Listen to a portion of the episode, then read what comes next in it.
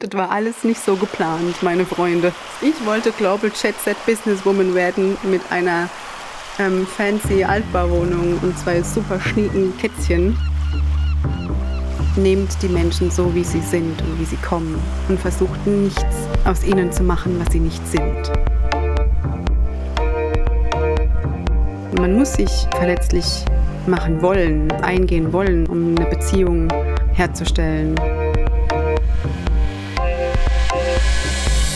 Herzlich willkommen beim Windhauch Podcast. Heute ist bei mir Schwester Sophia. Hallo. Hi. Schwester Sophia. Wir, Yes? sind nicht, wir sind nicht persönlich verwandt. Für alle unsere protestantischen Hörerinnen und Hörer. Wer bist du? Was machst du? Hi. Also ich ähm, bin Schwester Sophia, bin Franziskanerin von Siesen und ähm, habe jetzt wieder angefangen zu studieren an der Uni in Tübingen. Sind Punkt, Punkt, Punkt. Franziskanerinnen sind äh, Ordensmenschen, in dem Fall Ordensfrauen, um genauer zu sein, die im dritten regulierten Orden ähm, die Regeln nach Franziskus leben. Das war jetzt mega unfancy und mega trocken, ich weiß. Naja, das ist die Frage, was sind der erste und der zweite Orden? Ist das so ein bisschen wie so ein Computerspiel? Ist es geiler, im ersten Orden zu Ah, sein? ich weiß nicht, ob es geiler ist, im ersten Orden zu sein. Ich meine, faktisch kann ich einfach nicht in den ersten Orden, weil ich kein Mann bin. A bit of history. Also damals, als äh, Franziskus sein, sein Orden beziehungsweise seine ähm, Brudergemeinschaft gegründet hat, hat er, glaube ich, nicht so ganz auf dem Schirm gehabt, wie sich das alles entwickelt und hat erstmal seine Gemeinschaft gegründet, also die Franziskaner. Und das ist der, der erste Orden. Also wenn man sich so einen Familienstammbaum vorstellt, ist das so der erste große Zweig. Dann ist die relativ früh, je nachdem, wie man es betrachtet, die heilige Clara. Und die hat das Franziskanische, ich sag mal, übersetzt ins Weibliche und hat dann das Klarianische gebildet. Und das ist der zweite große Zweig und damit der zweite Orden. Ähm, und der dritte Orden, das sind, ähm, ich sag mal, die Laienorden, also jetzt zum Beispiel Frauen, die nach der Regel von Franziskus leben wollen und eben nicht die ähm, klarianische Spiritualität leben, sondern die franziskanische. Und alle diese dritten Regulierten fallen eben unter diesen dritten Zweig der dritten Orden. Der neueste Zweig aus dem Hause Franziskus. Genau, also es ist, es, ich finde aber, es gibt einen relativ schönen ähm, franziskanischen Familienstammbaum, weil ja zum Beispiel auch die Kapuziner dazugehören. Ja, also es ist schon eine kleine Familie. Du bist Ordensfrau. Was treibt einen heutzutage in die Ordensgemeinschaft? Oh, das ist eine mega große Frage, ne? Aber wir haben Zeit.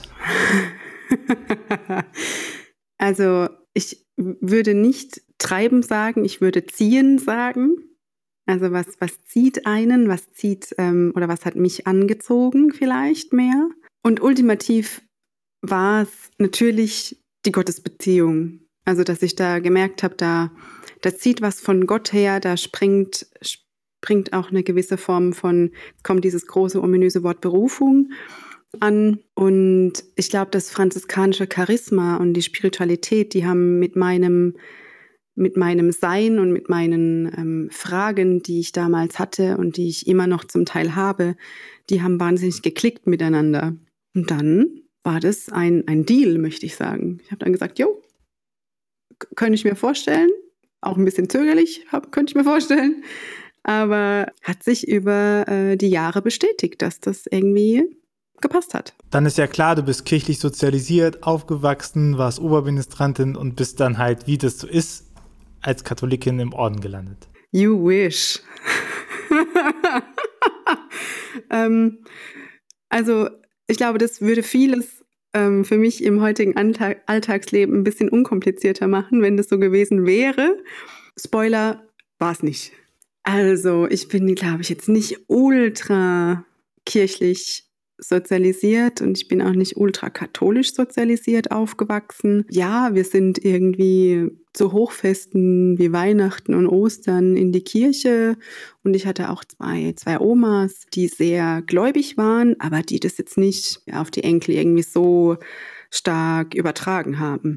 Genau. Ich, ich war auch Ministrantin, Fairpoint. Ja, ich war Ministrantin, aber. Oberministrantin auch? Nein, das war mir dann zu uncool. Ich, ich, hab, ich saß halt da und war so, Leute, echt, that's it?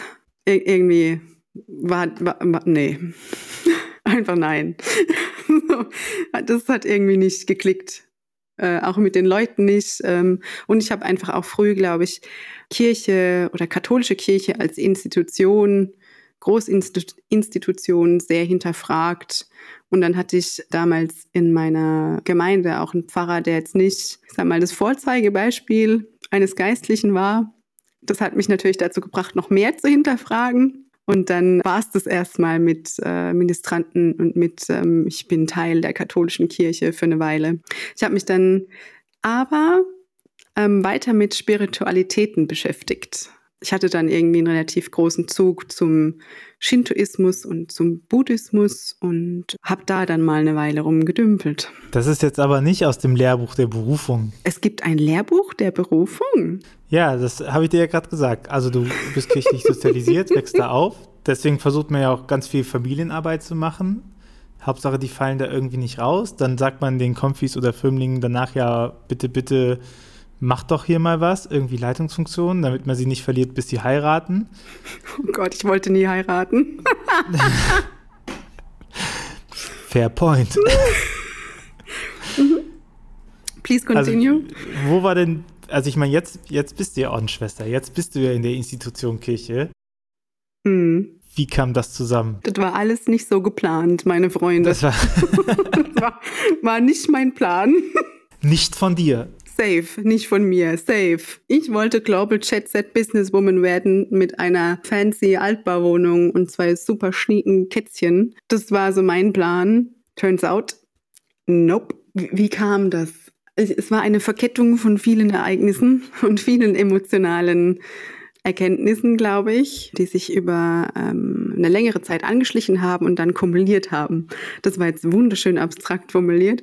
Also, ich glaube, ich habe viele Jahre meines Lebens damit verbracht, Erfolg hinterher zu rennen, zu gucken, wie werde ich besser, wie werde ich erfolgreicher, wie werde ich the shit und wie komme ich dahin, ähm, wo ich hin will und habe, glaube ich, mein Leben maximal danach ausgerichtet.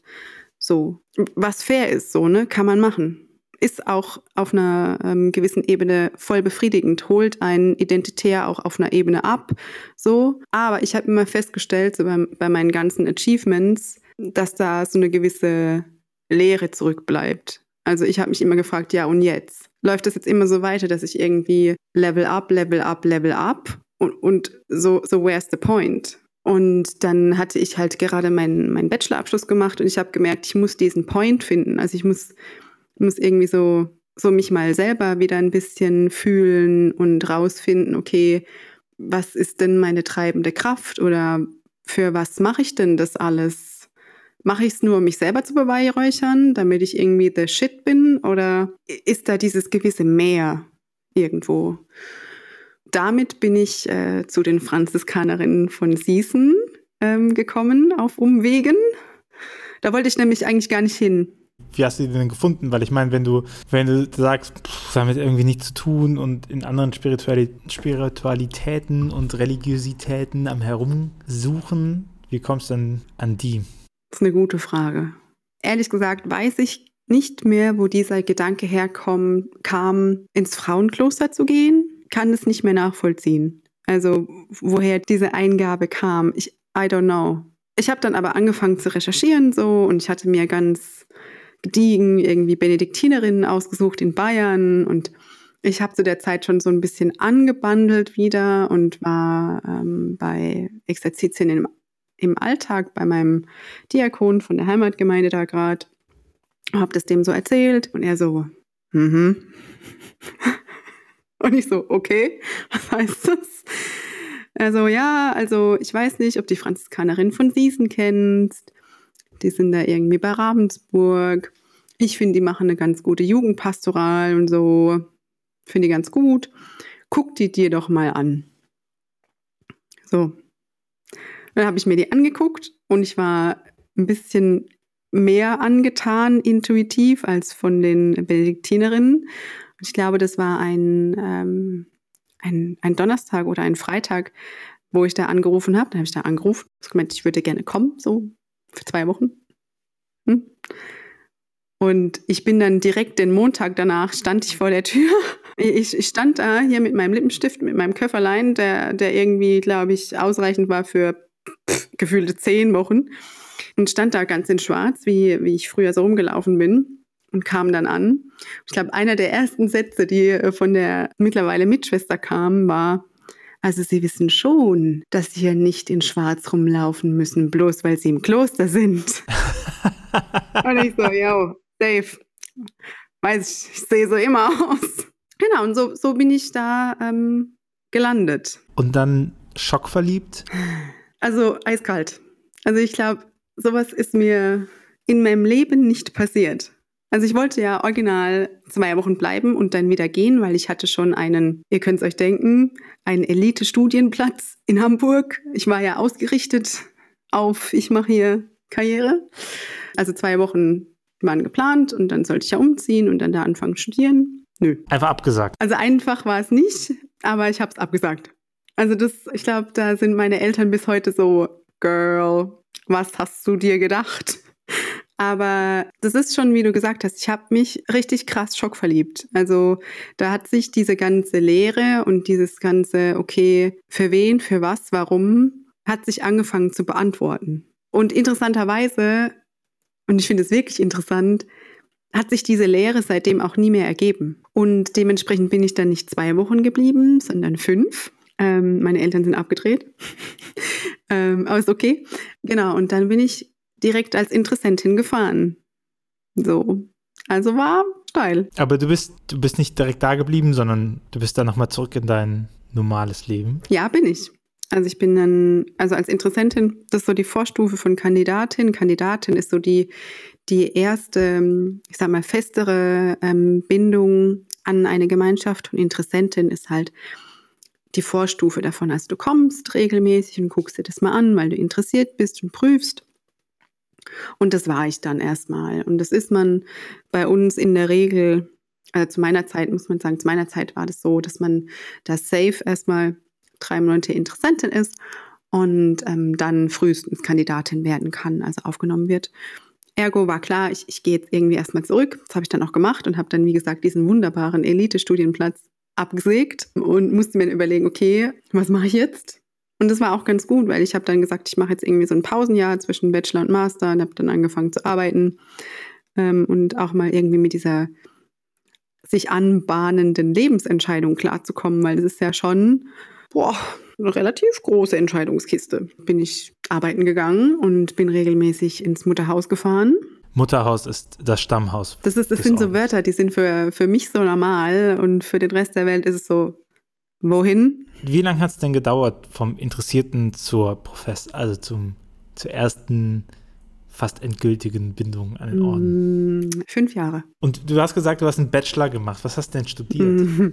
Also mein, mein Bachelor, den habe ich in internationalem Politikmanagement gemacht in Bremen. Jet Set. Yes. So ist der Studiengang auch ein bisschen angelegt. Also du hast von Anfang an internationale Kurse. Also du hast die mit Erasmus-Studierenden und du hast die auf Englisch und dann hast du ein Auslandssemester drin fest eingeplant und du hast ein Praxissemester eingeplant. Das heißt, es ist schon so das Interesse, dass du auch mal irgendwie rauskommst und so Jet Set Light schon mal antestest.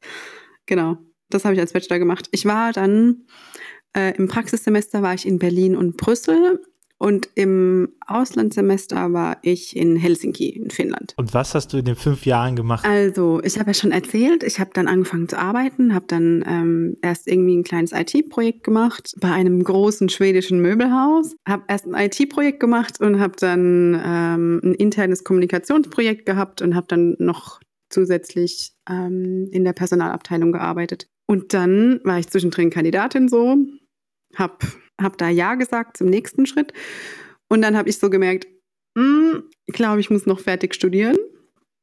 Die Gemeinschaft hat es, glaube ich, auch gemerkt, dass, dass das irgendwie gut ist, mir noch so ein bisschen Zeit zu geben. Und dann habe ich entschieden, ähm, nochmal im Ausland zu studieren, also im europäischen Ausland, ähm, und habe dann in Dublin ähm, meinen Master gemacht in Public Relations. Das war äh, auch eine, eine heiße Erfahrung weil viele, viele Menschen, die ich ähm, mittlerweile kennenlerne, die ähm, springen gleich auf den, auf den Status meines Berufsbildes. Also ich habe hab dann Public Relations studiert und habe dann, ähm, hab dann das Berufsbild einer PR-Beraterin eingeschlagen. Und viele, die ich kennenlerne, sind so, eine PR-Beraterin wird Ordensfrau.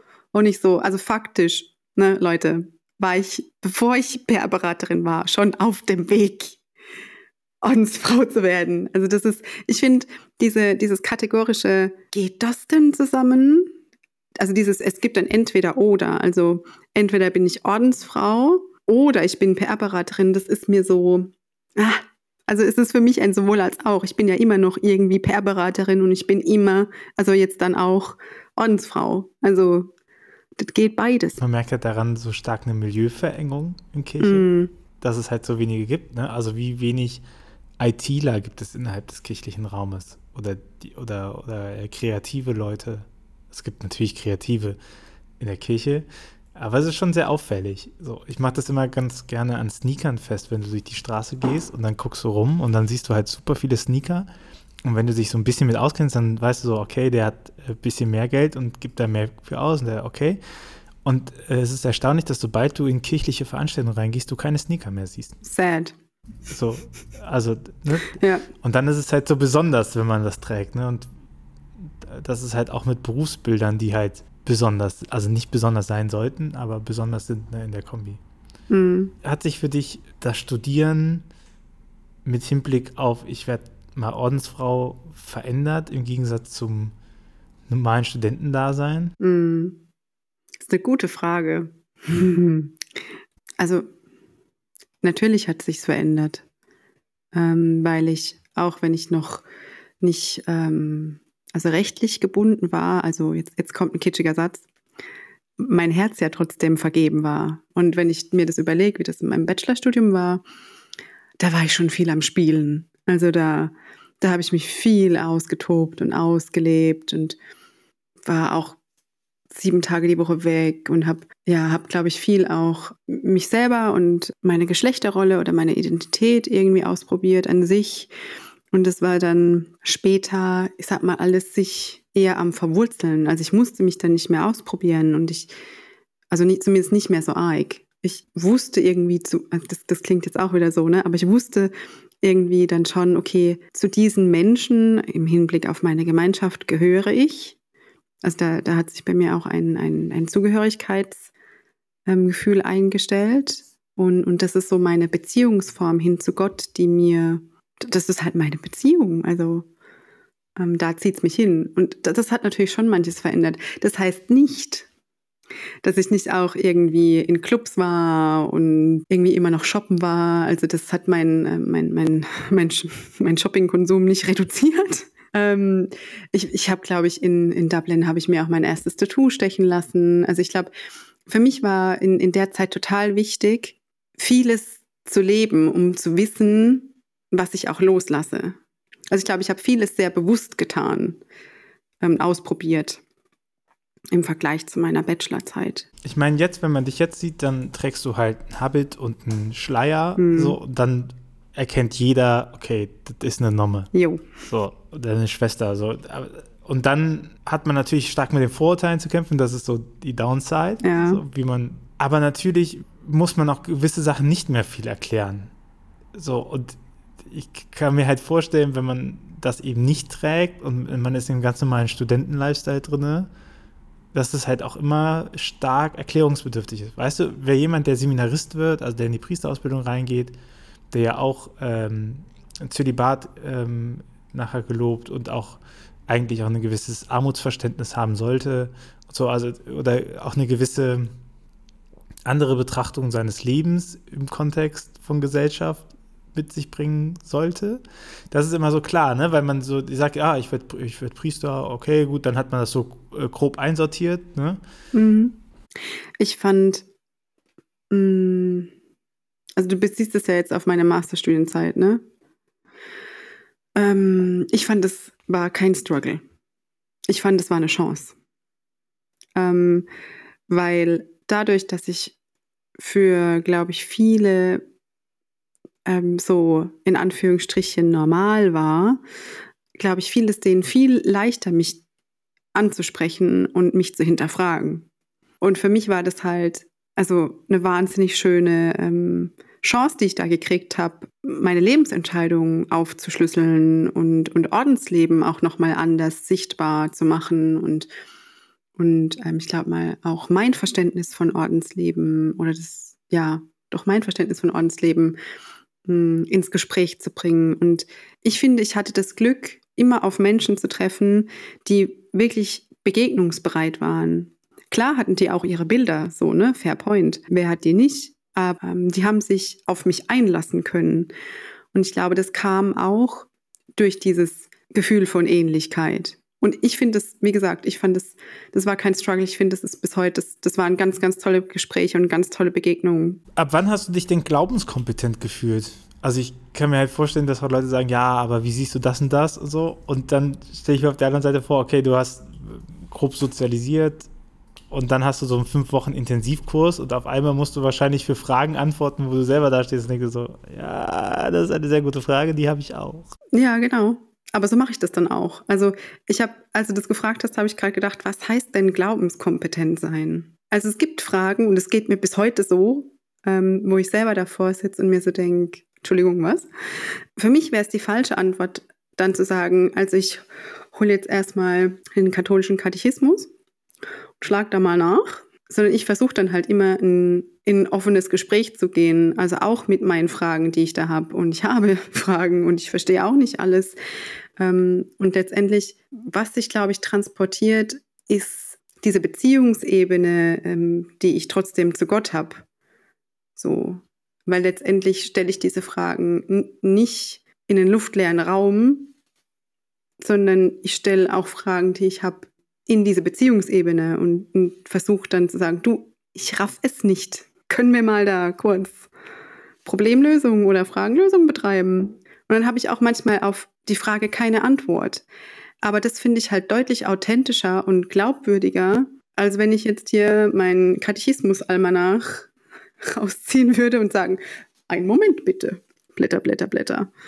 Das ist für mich, und es begegnet auch nicht die Frage, also ich finde, das, das hat auch keine Begegnungsebene dann mehr mit der Frage des Menschen. Also wenn ich dann nur nach Katalog X antworte, das ist irgendwie nicht mein Ding. Aber trotzdem wird dir wahrscheinlich aufgrund deines Seins mehr Kompetenz zugesprochen, auf Glaubensfragen antworten. ja, leider. Also jetzt ist es, also ähm, im Ordenskleid ist es natürlich so, dass, dass da ähm, gewisse, ich sag mal, Erwartungshaltungen sind, was ich wissen soll und wie ich mich verhalten sollte. Und das ist schon, das ist, das ist manchmal schon ein kleiner Struggle, weil bin nicht in irgendeiner Weise besonderer oder kompetenter oder ich fühle mich auch nicht in irgendeiner Form erhabener oder würdiger. Nein, just no. Da einen Einstieg zu kriegen in dieses Du, ich habe die gleichen Fragen wie du und ich habe halt eben nicht auf alles eine Antwort. Also erfordert auch eine Form von Verletzlichkeit und Angreifbarkeit. Und das immer zu leisten, ist nicht leicht, das ist so, ja. So ein großer äh, Struggle, den kirchliche Institutionen ja haben, wir hatten es gerade eben ja schon mal so ein bisschen mit den Sneakern und mit den PR-BeraterInnen angesprochen, ist, ähm, Leute anzusprechen oder begeistern zu können oder überhaupt mal äh, Resonanz zu erzeugen bei Leuten, die Kirchen nicht mehr durch ihre Struktur selber erreicht. So, also die, die halt nicht binnenkirchlich bleiben, sondern da rausgehen, äh, ohne jetzt eine große Abneigung zu entwickeln, aber die äh, keine Kontaktflächen mehr haben. Nun ist es ja bei dir in Anführungszeichen gelungen. Äh, was würdest du sagen, kann Kirche oder können kirchliche Institutionen von deiner Geschichte lernen? Mm. Oh, das ist auch eine krass gute und eine krass große Frage. Ähm also ich glaube, eine Sache wäre auf jeden Fall, nehmt die Menschen so, wie sie sind und wie sie kommen und versucht nichts aus ihnen zu machen, was sie nicht sind.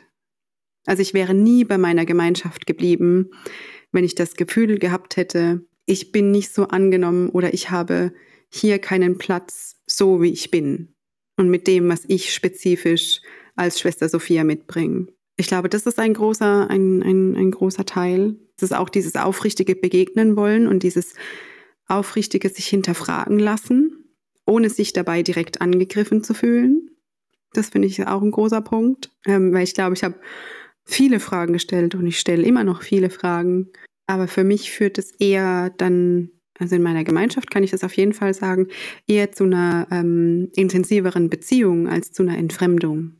Genau, aber das muss man wollen. Also man, man muss sich verletzlich machen wollen, eingehen wollen, um eine Beziehung herzustellen. Und was ich auch wichtig finde, das ist auch mein letzter Punkt, ich würde einfach, einfach in die Lebenswelt der Menschen gehen. Und das ist jetzt nicht der neueste Shit, überhaupt nicht. Und das weiß ich. Aber ich glaube schon, dass es für viele kircheninterne wahnsinnig viele fremd, fremde Welten gibt, die bestimmt auch Angst machen, ähm, weil man eben diese gegenseitigen Bilder hat. Aber ich finde es halt, mh, mm, also Angst ist nie ein guter Berater. Und die Menschen sind es wert, dass man sich zu ihnen aufmacht und dass man Begegnungen schafft. Und zwar nicht mit der Intention, jetzt zu missionieren und zu sagen, ey, morgen hast du hier Membership Card oder was auch immer, sondern erstmal aufrichtig in Begegnung zu gehen, sich überhaupt mal wieder kennenzulernen in irgendeiner Form. Gut, jetzt ist, du hast es ja selber gesagt, jetzt ist diese Rede von äh, Lebenswelten machen und keine Angst haben und zu den Menschen gehen und so, das ist ja, ich sag mal so, das ist erstes Semester Pastoraltheologie. Also ich glaube, das ist ja auch, das ist ja auch allen hinlänglich bekannt. Ne? Wir sind jetzt nicht der erste Podcast, der irgendwie mit Diakonie und Glaubenskommunikation und äh, Evangeliumverkündigung oder sowas arbeitet. Auf jeden Fall. Aber ja. warum klappt es nicht? Also ich glaube, was ich halt sehe, dass es nicht noch irgendwie einen Gebetsabend für Studierende braucht. Oder da irgendwie eine eine Andacht zum Thema Nachhaltigkeit oder so. Das, ich glaube, das, das es irgendwie. Das gibt's. Was ich halt wähle. Aber trotzdem. Ja. Aber trotzdem hat man dich ja auch über die Spiritualität gecatcht, ne? Ja, über die Spiritualität, aber jetzt nicht über, wir basteln dir jetzt ein Programm, von dem wir glauben, dass es deine Interessen abbildet. Und ich glaube, dass das ein entscheidender Unterschied ist. Also, weil eine Spiritualität hat den Spielraum oder die, ähm, die Fähigkeit, auf die Person tatsächlich individuell zu treffen und bei der Person anzudocken, ohne dass das jetzt noch 50 Mal ähm, erklärt wird oder durchbuchstabiert wird. So. Ich glaube, das ist ein, ein, ein großer Vorteil von Spiritualitäten. Es muss nicht die franziskanische sein. Ähm, ich glaube, dass, dass, dass man sich da entdecken kann und, und ich glaube, man kann sich da entdecken und man kann sich da auch vorfühlen und man kann, ich glaube, man kriegt da nicht so das, schnell das Gefühl, man ist jetzt verhaftet und verpflichtet, jetzt zu den nächsten fünf Veranstaltungen zu kommen, sondern es ist vor allem eine, eine persönliche Reise, die man damit beginnt, ähm, in seiner eigenen Geschwindigkeit. Und du meinst, die Andachtangebote erfüllen diese Aufgabe nicht? Ich glaube, die Andachtangebote sind gut braucht es auch. Aber ich glaube, das ist so ein Level für Fortgeschrittene. Keiner, die zumindest so ein gewisses Level von, also ich glaube, wenn du immer noch so ein Level von Fremdheit hast, ähm, oder ein relativ hohes Level von Fremdheit, dann, dann, dann klickt es nicht, weil es da keine Überschneidungen gibt, weil, ähm, weil man sich dann sehr, sehr fremd fühlt. Ähm, und weil auch die Brücke noch nicht da ist, was das jetzt mit einem persönlich zu tun hat. Und ich glaube, erst wenn, wenn da so ein, so ein Brückenglied da ist, und es kann am Anfang echt eine wackelige Holzbrücke sein und später die Golden Gate Bridge, wenn es gut läuft, erst wenn, wenn dieses Element da ist, dann, dann ziehen solche Angebote. Und selbst dann müssen die noch gut gemacht sein. Also wenn ich dich richtig verstehe, ist dein Punkt, äh, dass diese, die Andachtangebote etc. schon sehr viel an eigener Reflexion voraussetzen. Also dass es quasi, also dass es halt auch nicht entspannt ist zu meditieren, wenn du die ganze Zeit darüber nachdenken musst, wie man meditiert. Und es auch nicht entspannt ist zu kochen, wenn du die ganze Zeit darüber nachdenken musst, wie du kochen musst. Genau. Ganz genau. Und was fehlt, wenn ich, das jetzt, wenn ich dich jetzt richtig verstanden habe, wäre halt Strukturen, die dafür sorgen, dass man überhaupt mal wieder mit dem Thema in Kontakt kommt, ohne dass man dieses Thema praktizieren muss, oder? Das glaube ich auch. Und ich glaube, dass es aber nicht nur Strukturen sein müssen. Ich glaube, dass es auch persönliche Begegnungen sind, ähm, die das ermöglichen. Ich fasse, ich fasse sowas immer in dem äh, Begriff der Kontaktflächen. Mhm. Also, dass wir halt voll viel, ähm, wir haben so ein krasses Katechetenprogramm, ne? Also, wenn jemand mal sagt, wo ich möchte jetzt irgendwie alles mal lernen, dann gibt es äh, tausende Sachen, die er irgendwie machen kann. Und im Zweifel liest er sich den Katechismus durch. Dadurch wird er natürlich kein besserer Katholik, aber er kann Leute mehr damit nerven. Und äh, so, das, das klappt ja irgendwie, aber dieses, dieses Bindeglied zu haben, dass man überhaupt mal sagt, naja, guck mal, wir sind überhaupt da. Und, und, und die Kontaktfläche auch ruhig mit einem Thema zu gestalten, aber eben nicht mit einer, mit einer ähm, religiösen, also gemeinschaftlichen Glaubensausübung zu haben, sondern einfach nur zu sagen, guck mal, hier geht's, hier geht's um dich und deine Art, die Welt zu sehen und ob du da drin mehr erkennen möchtest oder nicht. Ja, das hast du super zusammengefasst. Danke, das ist mein Beruf. Was denkst du? Aber die Frage bleibt ja immer noch, so warum geschieht das nicht? Weißt du, also das ist, das ist ja auch ein bisschen zum Verrücktwerden. Wir teilen ja beide das Leid, dass wir katholisch sind. Ja. ich meine natürlich die Freude. Oh. Die, die Freude, dass wir katholisch sind. Aber ja. ich weiß nicht, wie es dir geht. Ich, ich ich, eine Sache, die mich ins Theologiestudium getrieben hat, war irgendwie die Erkenntnis, wenn ich abends, äh, wenn, ich, wenn ich mit Freunden über Glaube und Kirche rede, dann gehen die daraus konstruktiver raus. So, hm. als das, was sie von Kirche über Glauben und Kirche äh, ja. Und das ist halt auch über das Studentenalter geblieben. So. Also hm. ich nenne das immer die WG-Couch-Prüfung. Ne? Hm. Also dass du dich da halt hinsetzt und sagst, hey, guck mal, lassen darüber schnacken, weil ab dem Moment, wo man sagt, man studiert Theologie, da kommt das von alleine. Und die gehen daraus meistens bestärkter. Und dann hast du aber auf der anderen Seite so eine riesige Institution. Ich meine, eine Glaubensgemeinschaft ist das ja auch, also eine Ordensgemeinschaft ist das ja auch, mhm. die wahnsinnig träge sind, ja. Leute auf WG-Couches zu setzen. Im übertragenen Sinne. Ja. Und da stellt sich für mich die Frage, auf die ich keine Antwort habe, also was ist der Hindernisgrund? Warum hm. passiert es nicht? Weil es ja auch super einfach wäre, sich hinzusetzen und zu sagen, hey, guck mal, hier bin ich, kannst mal kommen, können wir schnacken. Ich, oh, ich habe das Gefühl, jetzt begebe ich mich ein bisschen auf Glatteis, aber ich sage es jetzt trotzdem. Die Kiste ist halt, wenn ich dieses System der WG-Couches einführe, dann habe ich auch nicht mehr so viel Kontrolle. Also ich kann die Wahrheit, die ich jetzt so definiert habe und die ich für mich jetzt eingerahmt habe in einem wunderschönen goldenen Rahmen, ähm, nicht so krass fest, nicht so, nicht mehr so krass festhalten. Und ich lasse sie, wie ich vorhin ja auch schon gesagt habe, ähm, im Optimalfall hinterfragen. So, also ich lasse anfragen, ob diese Wahrheit tatsächlich die ist, die ich so definiert habe und die ich mir da an die Wand gehängt habe. Und sowas macht natürlich in so einem großen Traditionsbetrieb ähm, ein bisschen Angst. So was ich verstehen kann. Aber ich glaube, dass es total wichtig ist, Gottes Wirken in der Wahrheit, die jede und jeder von uns trägt, nicht klein zu machen und davor halt auch keine Angst zu haben. Ich glaube sehr, dass Gottes Botschaft und Gottes Wirken eben durch diese direkte Begegnungen sich fortschreibt und sich dann, ich sag mal, neu zeigt.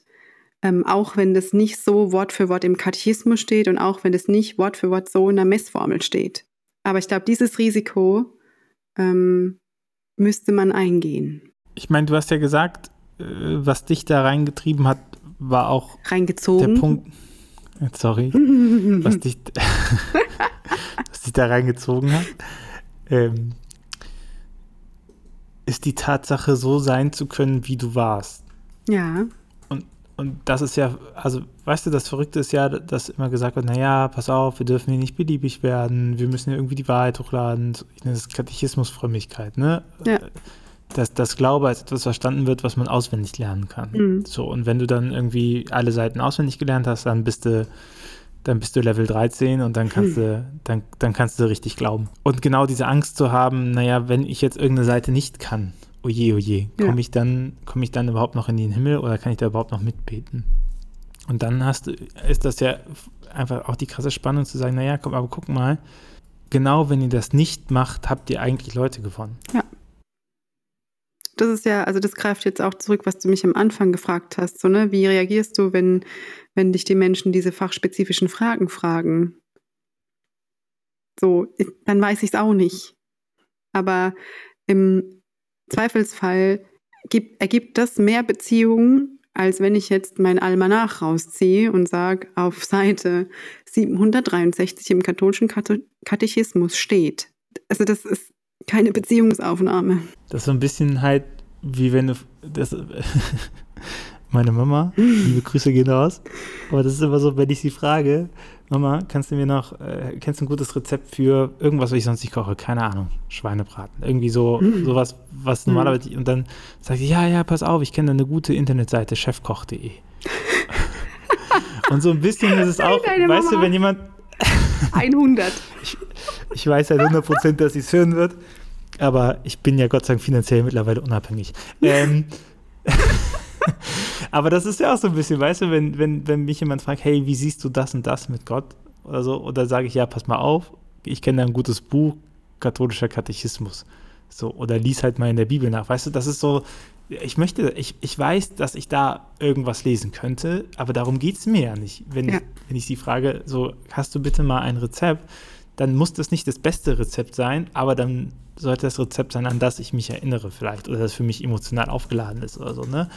Und dann zu sagen, ja, ja, guck halt, äh, chefkoch.de ist voll die tolle Seite. Hm. Also äh, so, das ist, das ist dann beliebig, weißt ja. du, das, das, da, da lese ich irgendwas und ich ich weiß, ich habe niemanden, der dafür einsteht. Niemanden approved das, so was ja. da steht. Ob das jetzt cool ist oder nicht, oder ob das ein gutes Rezept ist oder nicht, sondern ich, ich nehme das mit dem schönsten Bild und den einfachsten Zutaten. Ja. So. Und so ist es halt auch, wenn man, wenn man, ähm, wenn man was persönlich gefragt wird und dann hingeht und unpersönlich antwortet, mit so rein destillierter Wahrheit immer. Mhm. Also ja, nix.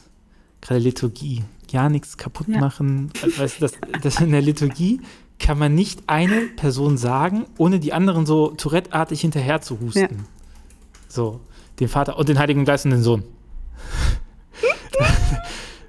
und wo, wo man dieses äh, Fragmentarische nicht einmal stehen lassen kann und ja. auch nicht sagen kann, so vielleicht möchte ich mich in diesem Moment einfach mehr dem Geist hinwenden. Oder vielleicht möchte ich mich in diesem Moment einfach mehr. Weißt du, dann haben die ja Angst, dass man Trinität wieder vergisst. Aber da ist ja gerade die Stärke von Trinität zum Beispiel, äh, dass es ja eine Dynamik hat, ja. dass es eben nicht monolithisch ist und friss oder stirb, sondern da ist jemand Mensch geworden und da ist jemand beseelend und da ist Voll. jemand schöpfend. Voll. So. Ja, also ich finde das, also ich finde, das ist ein Riesenreichtum. Und es gab, also auch in meinen vergangenen Jahren jetzt, in den vergangenen fünf, gab es Zeiten, da konnte ich mit Jesus überhaupt nichts anfangen. So, da saß ich davor und habe gedacht, Entschuldigung, wer sind Sie? Was möchten Sie mir verkaufen? Die gab es durchaus. Aber nichtsdestotrotz hatte ich zum Beispiel im Umkehrschluss eine sehr ähm, starke Dynamik mit Gott. So. Und ich hatte auch eine Dynamik ähm, mit dem Heiligen Geist. So. Und ich glaube, das ist was, ein, ein großer, ein großer Reichtum, ähm, den man eben nicht die ganze Zeit einheitlich, ich sag mal, ähm, erzwingen muss. Also wenn jetzt jemand gerade eine, eine blühende Beziehung hat äh, zu der Geistebene, hey, go for it. Ähm, ich finde es fatal, dann zu sagen, aber vergiss bloß nicht hier Jesus und den Vater. Vor allem den Vater. Es könnte ja auch eine Mutter sein. Oh. Ja, und ich, ich denke mir auch immer, was, also, was hat man denn zu verlieren? Weißt du? Also. Ja, das frage ich mich auch oft. Das frage ich mich auch oft. Zum Abschluss. Ach, sind wir schon soweit. Zum Abschluss äh, zwei Fragen. Die erste wäre, was wünschst du dir von einer Kirche der Zukunft? Du hast es mit den großen Fragen, ne? Damit du lange antworten darfst. Ah, wahrscheinlich werde ich jetzt äh, nichts Neues sagen. Glücklicherweise muss ich aber auch nicht das Rad neu erfinden. Vielleicht reicht auch ein bisschen mehr Deko oder ein bisschen Konfetti, Glitzersteinchen, oh, Lametta. Oh. Ich würde mir in der Kirche der Zukunft viel mehr Inklusivität wünschen. Ich würde mir wünschen, dass wir ähm, auch in Intersektionalität investieren, dass ähm, wir aufhören, Angst vor dem zu haben, was wir nicht kennen oder was uns fremd erscheint, weil es meistens gar nicht so fremd ist. Ich würde mir wünschen, dass wir mit Menschen zusammenarbeiten ähm, oder mehr mit Menschen zusammenarbeiten, die fachfremd sind, die nicht studierte Theologen, PastoralreferentInnen, was auch immer sind, dass wir ähm, wieder mehr verstehen, dass unser Platz bei den Menschen ist und zwar so, wie sie sind. Ähm, nicht, wie wir sie wollen und nicht, äh, wie wir uns das in einer definierten Norm vorstellen. Das sind so, glaube ich, die großen Schlagworte. Und die letzte Frage, wenn jetzt jemand sagt, geil, geil, geil, geil, mache ich, mache ich, ich fange jetzt an, was wäre so dein Top-1-Tipp zum Anfang? Ich glaube, mein, mein Ding wäre, do your own shit. So, ähm, mach deinen eigenen Scheiß, ähm, auf den du Bock hast. Weil, also Gott lebt in dir so, wie du bist, so und nicht, nicht in irgendeiner angepassten Filterform. Ähm, also in der lebt er immer noch, aber ich glaube, prinzipiell eigentlich wünscht sie sich deine Original Form so.